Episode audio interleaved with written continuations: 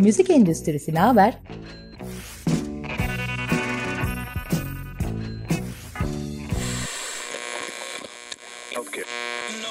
Müzik endüstrisinin her alandaki dinamikleri.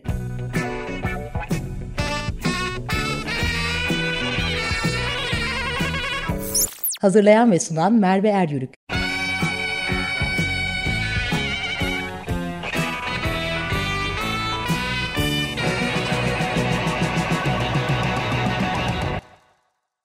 Merhabalar. Müzik endüstrisinin değer zincirini ve zincirin içinde oluşan ekosistemi konuşmak için 15 günde bir sizlerle birlikte oluyorum. Bu zamana kadar müzik endüstrisinde kadın olmayı, müziği nerelerden keşfettiğimizi ve radyonun bugünkü yerine, edisyonu, müzik emekçilerini ve canlı müzik sektörünü çok değerli konuklarla birlikte konuştuk. Bu haftaki konu Mor ve Ötesi grup üyesi Harun Tekin.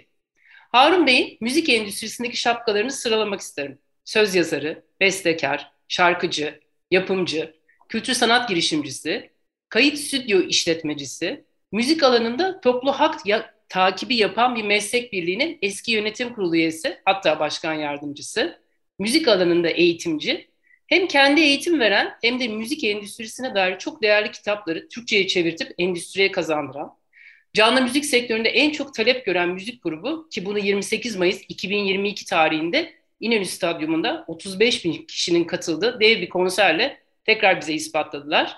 Her ne kadar canlı müzik sektöründe çok talepleri olduğunu bilseler de dijital dünyada yeni teknolojileri takip eden ilk uygulayıcılardan.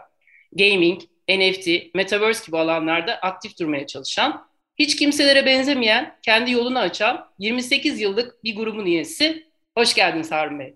Hoş bulduk. Çok teşekkür ederim. Çok naziksiniz. Tüm bu şapkaları taşımak için ciddi bir inat, sabır, özveri ve tutku gerekiyor diye düşünüyorum. Yanılıyor muyum? Yani tabii ki şans da bunlarla beraber gerekiyor. Ama bunlar e, galiba evet inat, belki azim, benim öyle şeyler var. Yine yaptığınız güzel girişin etkisi altındayım. Kendimden iyi bahsetmek gibi böyle bir tuhaf bir giriş yapmak istemiyorum. Ama bizim grubun hikayesinde mutlaka olan şeyler, sabır, e, inat, azim, sonra tekrar sabır e, ve çok muhtemel görünmeyen şeyleri e, mümkün olmasına ulaşan bir yol.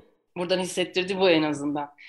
Bu hafta e, katıldığınız bir e, podcast'i dinledim aslında. Burçin Acarler'le yaptığınız Özgür'le beraber Menemen programına. Şahane bir programdı. Orada katıldığınız ilk TV programının kaydını dinledim ve o gencecik seslerinizi duydum ve nefis bir e, an var orada kaydetmiş Burçin. Kendinizi nerede görmek istiyorsunuz diye bir soru geliyor. Ve gencecik bir adamın, Kerem'in şöyle bir cümlesi var. Bir grubun açtığı yolda ilerlemek değil, biraz daha değiştirdiği, kendi yolunu açmak. Öyle bir yerde olmak istiyoruz diye bir cümle kurmuş. Ben yani bu kadar birbirimize benzediğimiz bir yerde gencecik bir insanın yani aslında bir grubun kendi orijinalini yaratma vizyonuna hayran oldum. Öncelikle onu söyleyeyim. Ee, ve bu hedefinizi de gerçekleştirmişsiniz olarak görüyoruz, tanıklık ediyoruz. Ee, ya evet, yani Kerem'in o sözü o anda da beni çok etkilemişti. Geçen gün Burçin o kaydı bulup çıkarınca da çok etkiledi. Şimdi de hala etkiliyor çünkü o öyledir hakikaten. Hiçbir şeyi başkaları gibi yapmaktan hoşlanmaz ve o bizimle bir düsturumuz oldu. Hakikaten de öyle oldu. Bir sürü zaman bu bize zorluklar yaratsa da hala da bu arada bir şeyleri çok kolay yoldan yapmak varken e, daha zor yapmamıza yol açsa da ki bunu illa ahlaki bir tercih olarak söylemiyorum. Bazen fıtratın bu oluyor artık. Yani bir şeyleri biz bazı şeyleri zor yoldan yaparız. Neredeyse ondan keyif alır halde insanlara dönüştük yani. Ama evet e, çok güzel erken bir kayıt. Ben de çok e, iç, içinde olmama ve orada olmama rağmen e, çok şaşırıyorum o netlikte bir cümle Esin Kerem'i. E, yani Türkiye şartlarında hem bunu hedeflemek sonrasında da bunu gerçekleştirmek gerçekten büyük bir iş. E, sizce nasıl başardınız? Çok mu şanslıydınız? Çok mu yetenekli? Çok doğru zamanlarda doğru insanlarla mı oldunuz? Ya da sahiden gözüktüğü gibi mi oldu? Yani ben şimdi gördüğümde işte bu hedefi koymuş genç insanların sonunda işte bu 35 bin kişiye seslenecek kadar büyük bir işi organize etmiş bir ekip olarak görüyorum. Sahiden yol o kadar kolay mıydı? Planladığınız gibi mi oldu her şey?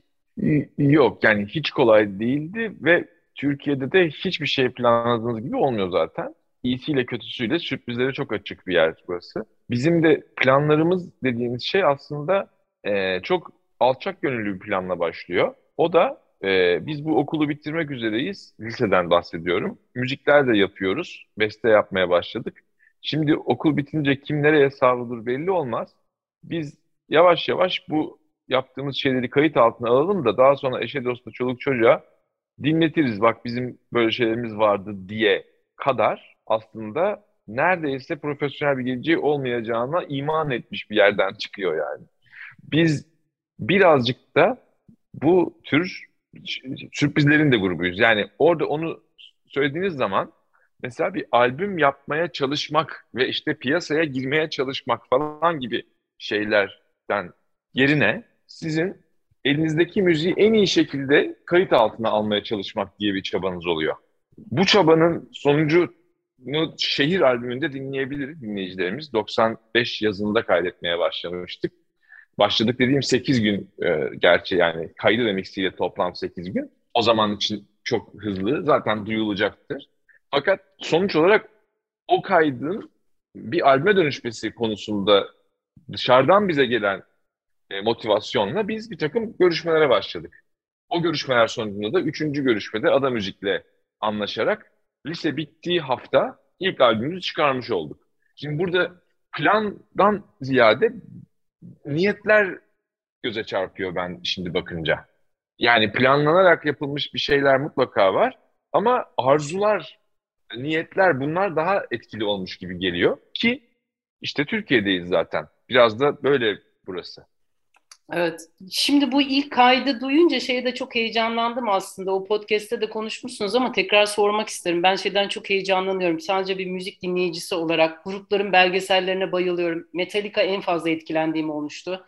İşte grubun en stresli, en çatlakların çıktığı, neredeyse ayrılmak durumunda olan Metallica grubunun içerisinde yeni albüm hı hı. çalışmasının içine giriyorlar. Bütün o stresi, tansiyonu görüyoruz, birbirlerine olan sevgilerini görüyoruz falan hem üretiminden hem de albümün çıkışına kadar olan süreci seyretmek çok keyifliydi. Ben o ses. E, kaydını dinleyince e, Burçin de sormuş ama tekrar sormak isterim. Mor ve Ötesi'nin böyle bir belgeseli olur mu? Olsa şahane olur. E, siz ne düşünüyorsunuz? Böyle bir şey yapacak mısınız? Ya onu çok sormak istiyorum tekrar. Yani bunlar zamanla e, mutlaka bizim de düşündüğümüz ve yol üzerinde de hatta yavaş yavaş planladığımız şeyler. Diğer yandan bu e, yani 12'sinde yayınlandığımızı düşünerek söylüyorum. E, yarın vizyona giren film bu değil. Onu baştan bir söylemek istedim. Çünkü o kafa karışıklığını da istemedik. O bir konserin filmi. O, o, o bir konser deneyimine yaklaşan bir şey. E, belgesel dediğimizde hakikaten ben de Metallica'nın o Some Kind of Monster filmini çok severim.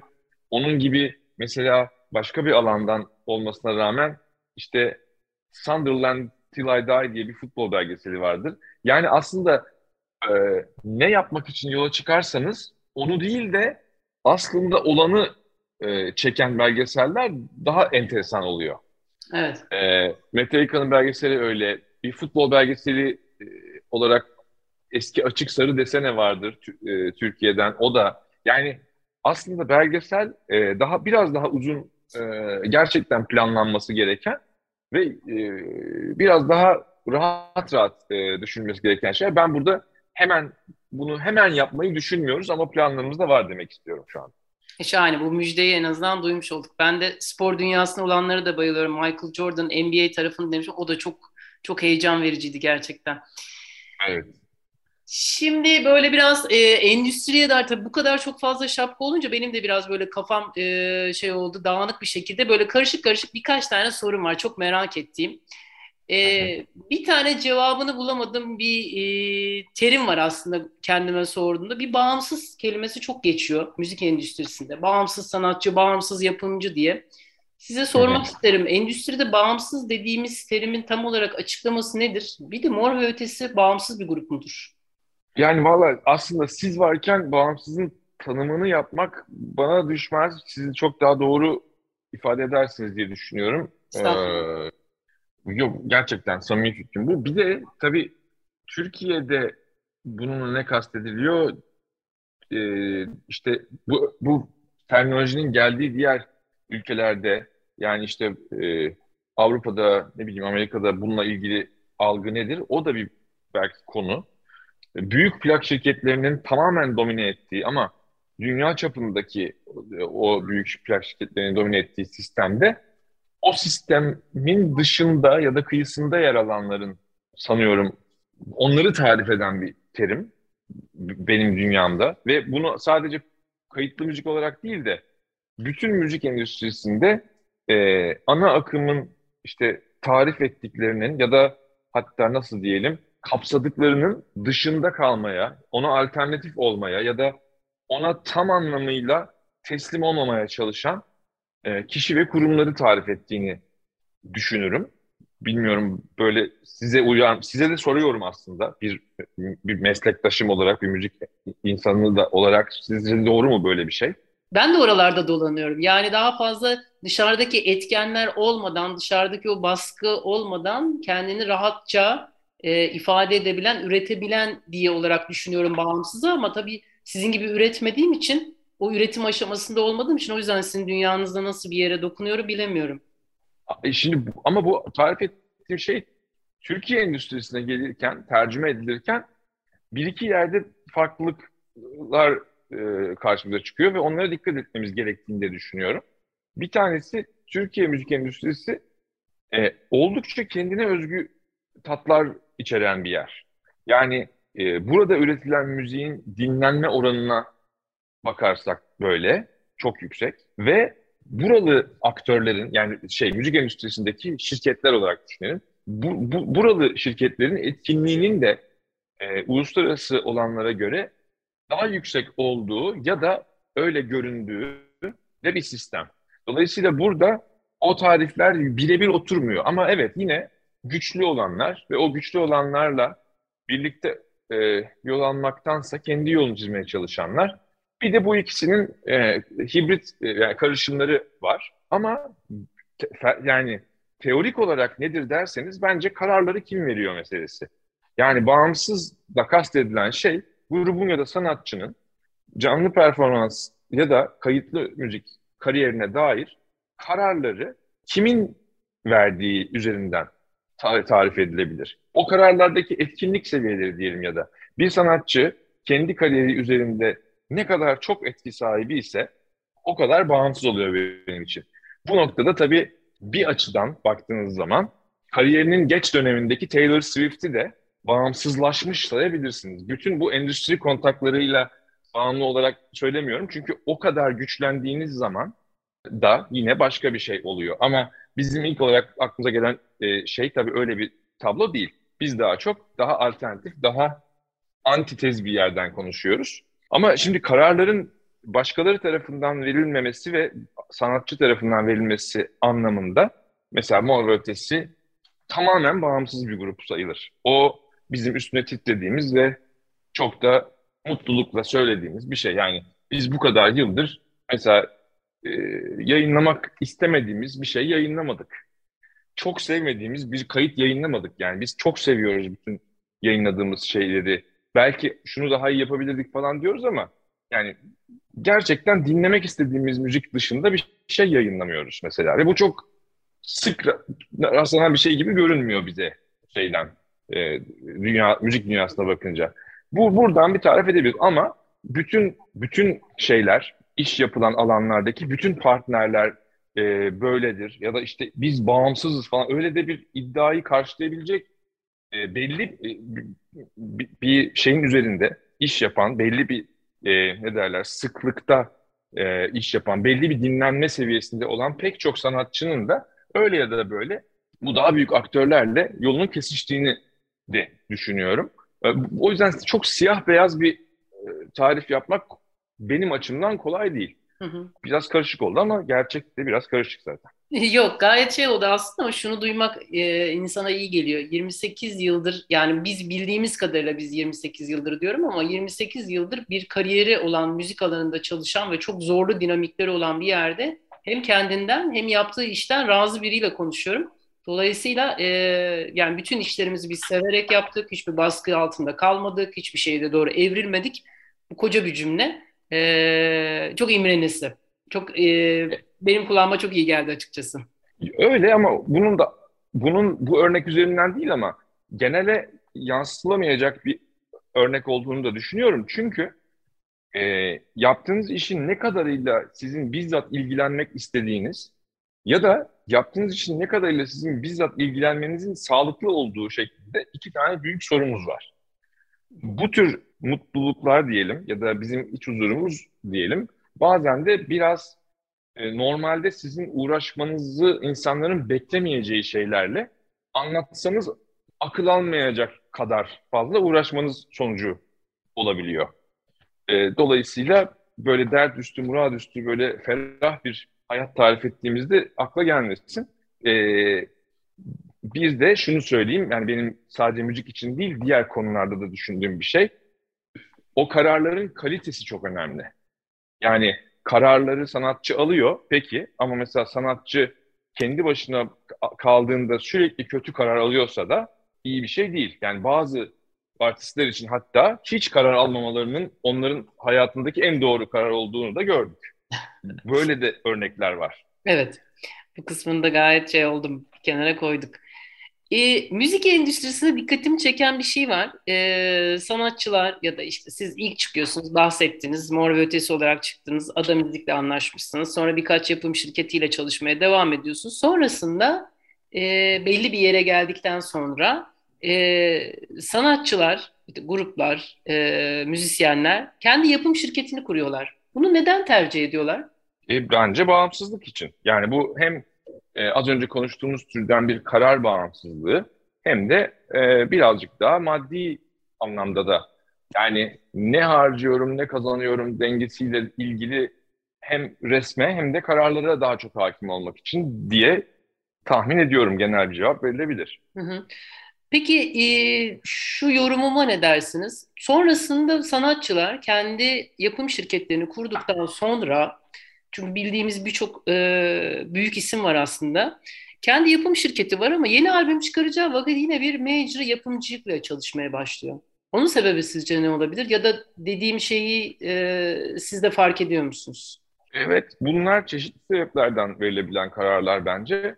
E, sonuçta bizim pandemi zamanında sıklıkla anlatmaya çalıştığımız ve hiç de e, kolay olmayan ve galiba da hala anlaşılmayan bir şey var bu ekranda görülen, radyoda duyulan, sahneye çıkan insanların da bir ekonomik hayatı var.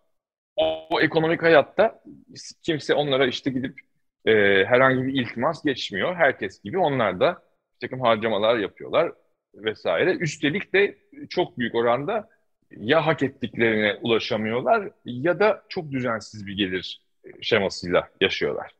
Yani bu insanların dolayısıyla bahsettiğiniz türden tercihleri bazen de sadece öylesi daha sürdürülebilir olduğu için de olabilir.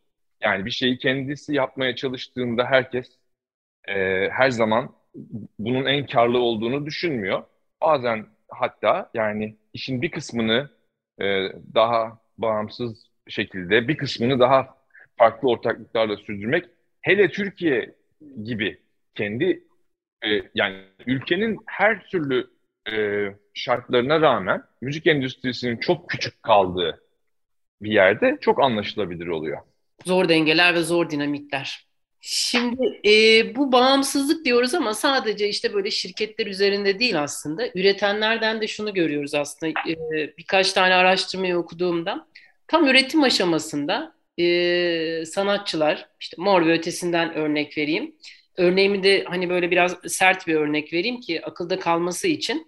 Şimdi genelde e, müziği nerelerden keşfediyoruz kısmı ile ilgili araştırmalar yapıldığında dijital platformlardan olduğu. Hatta şu TikTok, TikTok videolarındaki sürelere göre, işte bazı ritimlere göre böyle e, üretimleri etkileyen durumlar oluyor. Hiç Mor ve Ötesi bu dinamiklere göre bakıyor mu? Yani ben bir şarkı yayınlarsam 7 dakikalık bir şarkı olmasın çünkü bu mecralara giremez, sosyal mecrada olamaz. Radyonun eskiden radyo süreleri vardı böyle. Dolayısıyla böyle biraz dinleyiciye göre evrilen bir endüstri olduğunu görüyorum. E, Mor ve Ötesi buna göre bir hiç bu dinamiği de kendine alıyor mu? Kötücül anlamda demiyorum. Bu söylediğim bir yandan da kötücül ama ya çok endüstri e, tarzında bir konuşma yapıyorum. Sanata dair değil ama. E, Hayır, hayır çok çok güzel bir soru. Ee, biz bunları tabii ki takip etmek zorundayız. Yani biz bunlar hiç yokmuş gibi bir hayat sürdüremeyiz. Ama bizim işte az önce tarif ettiğimiz belki de bir takım e, işte zamana, enerjiye, ma- maliyete mal olan o lüksümüz şu ki o, de- o anlamaya çalıştığımız, takip etmeye çalıştığımız şeyi ne derece dikkate alacağımız tamamen bizim elimizde. Neden dikkate alalım? Çünkü biz e, sadece kendimiz için müzik yapmıyoruz. Dinleyiciye ulaşabilmek bizim için tabii ki her zaman önemli. Ama orada bir denge var. Biz hiçbir zaman bütün dinleyiciye ulaşmak peşinde olmadık. Ama bizi dinleseydi sevebilecek olan herkesin duymasını istedik. Ve biz bu sebeple de tabii ki yani dünyadaki trendleri takip ediyoruz. Ama bunları genel olarak müziğin kendisini üretirken değil, onun paylaşım yollarını kurgularken kale alıyoruz. Yani başka bir deyişle en son çıkardığımız 2022 tarihli Sirenler albümünde çıkarttığımız ilk 3 klip şarkısından iki tanesinin bir dakikadan uzun introları var. hı hı. Bunu ise e, bir inat olarak yapmadık. Yani böylesi güzel olduğu için o şarkılar öyle oldu. O şarkıların o sıralamada yer alması da başka sebeplerle bizim tercih ettiğimiz bir şeydi. Ama ideal bir dünyada introlar o kadar uzun sürmediğinde insanların daha çok müzik dinlediğini de biliyoruz. Ve mesela başka bir albümde de sadece buna göre bir intro tasarlamak da bizim için şey değil, e, konu dışı ya da şey değil, yani ayıp, günah falan değil. Çünkü uzun olması veya kısa olması değil, fazla olması kötü bizim için. Yani Dünyaya Bedel şarkısının girişindeki yaklaşık bir dakika hiçbir zaman hiçbirimize fazla gelmiyor. Yani intro dediğin uzun olmalı falan gibi öyle şeylerden hareket etmiyoruz. Biz çok öznel bir şekilde dördümüzün sevdiği müzik budur dediğimiz noktada onu paylaşıyoruz. Ama mesela e, bize fazla, biz de dinleyiciyiz ya aslında. Ve biz de 2023 yılındayız şu anda. Dolayısıyla bizim zevklerimizin de evrildiği bir yer var. Ve o evrilen yerde de mümkün mertebe dünyanın dışına çıkmamaya çalışıyoruz tabii. Gayet aydınlatıcı oldum. Ee, gerçekleri biliyoruz. Tam olarak endüstri adına evrilmiyoruz ama bu, bu bunu da bir kenarda tutuyoruz aslında diye ben kendim öyle bir özet çıktı benim için. Öyle bir de o sadece endüstri de değil. Yani onu bilmek de rahatlatır bence. Tabii. Bizi de dinleyenleri de. İnsanlar öyle yaşamayı tercih ettikleri zaman o endüstri yüzünden mi oluyor? Endüstri mi oraya doğru evriliyor? Karışık bir konu. Teknolojik gelişmeler kesinlikle yani teknolojik gelişmelerin hızı başka bir şeye evrildi ve o o şey bizim bütün tariflerimizi değiştiriyor ve değiştirecek. Ama bunun dışında e, insanlar bir şeye maruz kalıyorlardan ibaret bir dünyada da yaşamıyoruz. Hı hı. İnsanlar ister istemez e, bir şeyler istiyorlar, bir şeyler istemiyorlar ve onlara göre de değişiyor bu olanlar. Hı hı. Ee, Mor ve Ötesi olarak şey yapıyor musunuz? Sosyal mecra üzerinden dinleyicilerle çok yakın temas, ilişki kuruyor musunuz? Yani düzeyli e, bir e, iletişimimiz oluyor. Öyle çok fazla değil ama çok sevdiğimiz, çok saydığımız hatta artık bizi böyle neredeyse bizden iyi bilen böyle dinleyicilerimiz var. Onlar çok değerli hissettiriyor bizi. Ama böyle anormal bir yakınlık içinde miyiz? Çok değiliz sanırım. Öyle bir şeyiniz var. Çünkü şimdi yeni trend de o hani o kadar birebir yakın olmak, çok sıcak ilişki kurmak falan gibi böyle bazı trendler var. Ee, sizde or- oradaki yaklaşımınız ya da duruşunuz nasıl diye merak ettim bir yandan da. Biraz daha yani bilmiyorum yabani diyemem ama mesafeli bir tatlılık e, sanki bizi daha doğru tarif ediyor. Peki. Katılımınız için çok teşekkür ederim. Çok, çok kıymetli. Ben çok teşekkür ederim. Çok çok sağ olun bu güzel sözleriniz için de genel olarak e, nezaketiniz için de. E, ben de çok keyif aldım. Umarım dinleyenleri de çok sıkmamışızdır. E, nice güzel böyle sohbetlere diyelim. Umarım öyle olur. Çok teşekkürler. Ben teşekkür ederim. Görüşmek üzere.